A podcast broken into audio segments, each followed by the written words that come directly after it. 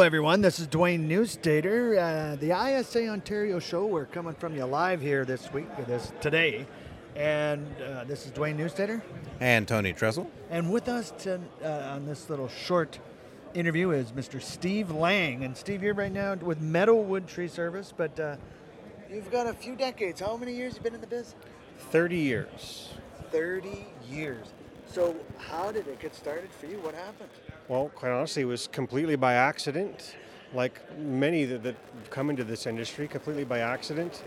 Yeah. Um, actually, I was on my way to becoming a certified general accountant, Wow. got laid off, and decided I hated working indoors and thought I would try and find something else to do that I liked doing. And being outdoors was one of those things.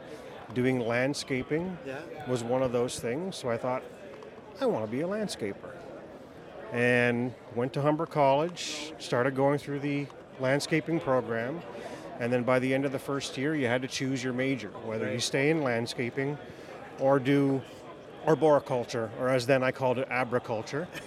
um, um, and we did a demonstration day. Ian Bruce and several other the other teachers took a lot of people into the arboretum, Right. put saddles on us. They had lines preset into the trees, and they hauled us up.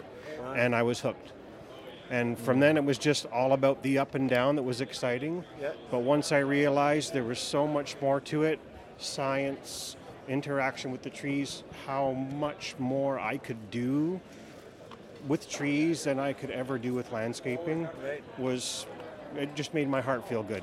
And knowing that I could continually do something like that Yeah. and constantly have that feel good Yeah, yeah. about what I was doing got me in, got me in. So, what what's your uh, your first real memory of uh, uh, like your, a favorite tree job or tree, like something that sticks out in your mind right from the beginning? Uh, right from the beginning, probably would be my first big limb walk, and that would have been when I was in school at Humber. The first big limb walk, and just succeeding with that, and just leaps and bounds, just just starting small steps and then getting to that big finish. Yeah, Well, thanks for sharing a little bit with us, Steve. Obviously, you can hear that the, there's a talk about to begin, so we got cut off. But thanks for sharing a little bit with us. you're very welcome. This is Dwayne Neustaeter, Tony Tresselt, and Steve Lang. Coming at you from ISA Ontario, the Human with Tree Actions, the Human Forestry Podcast.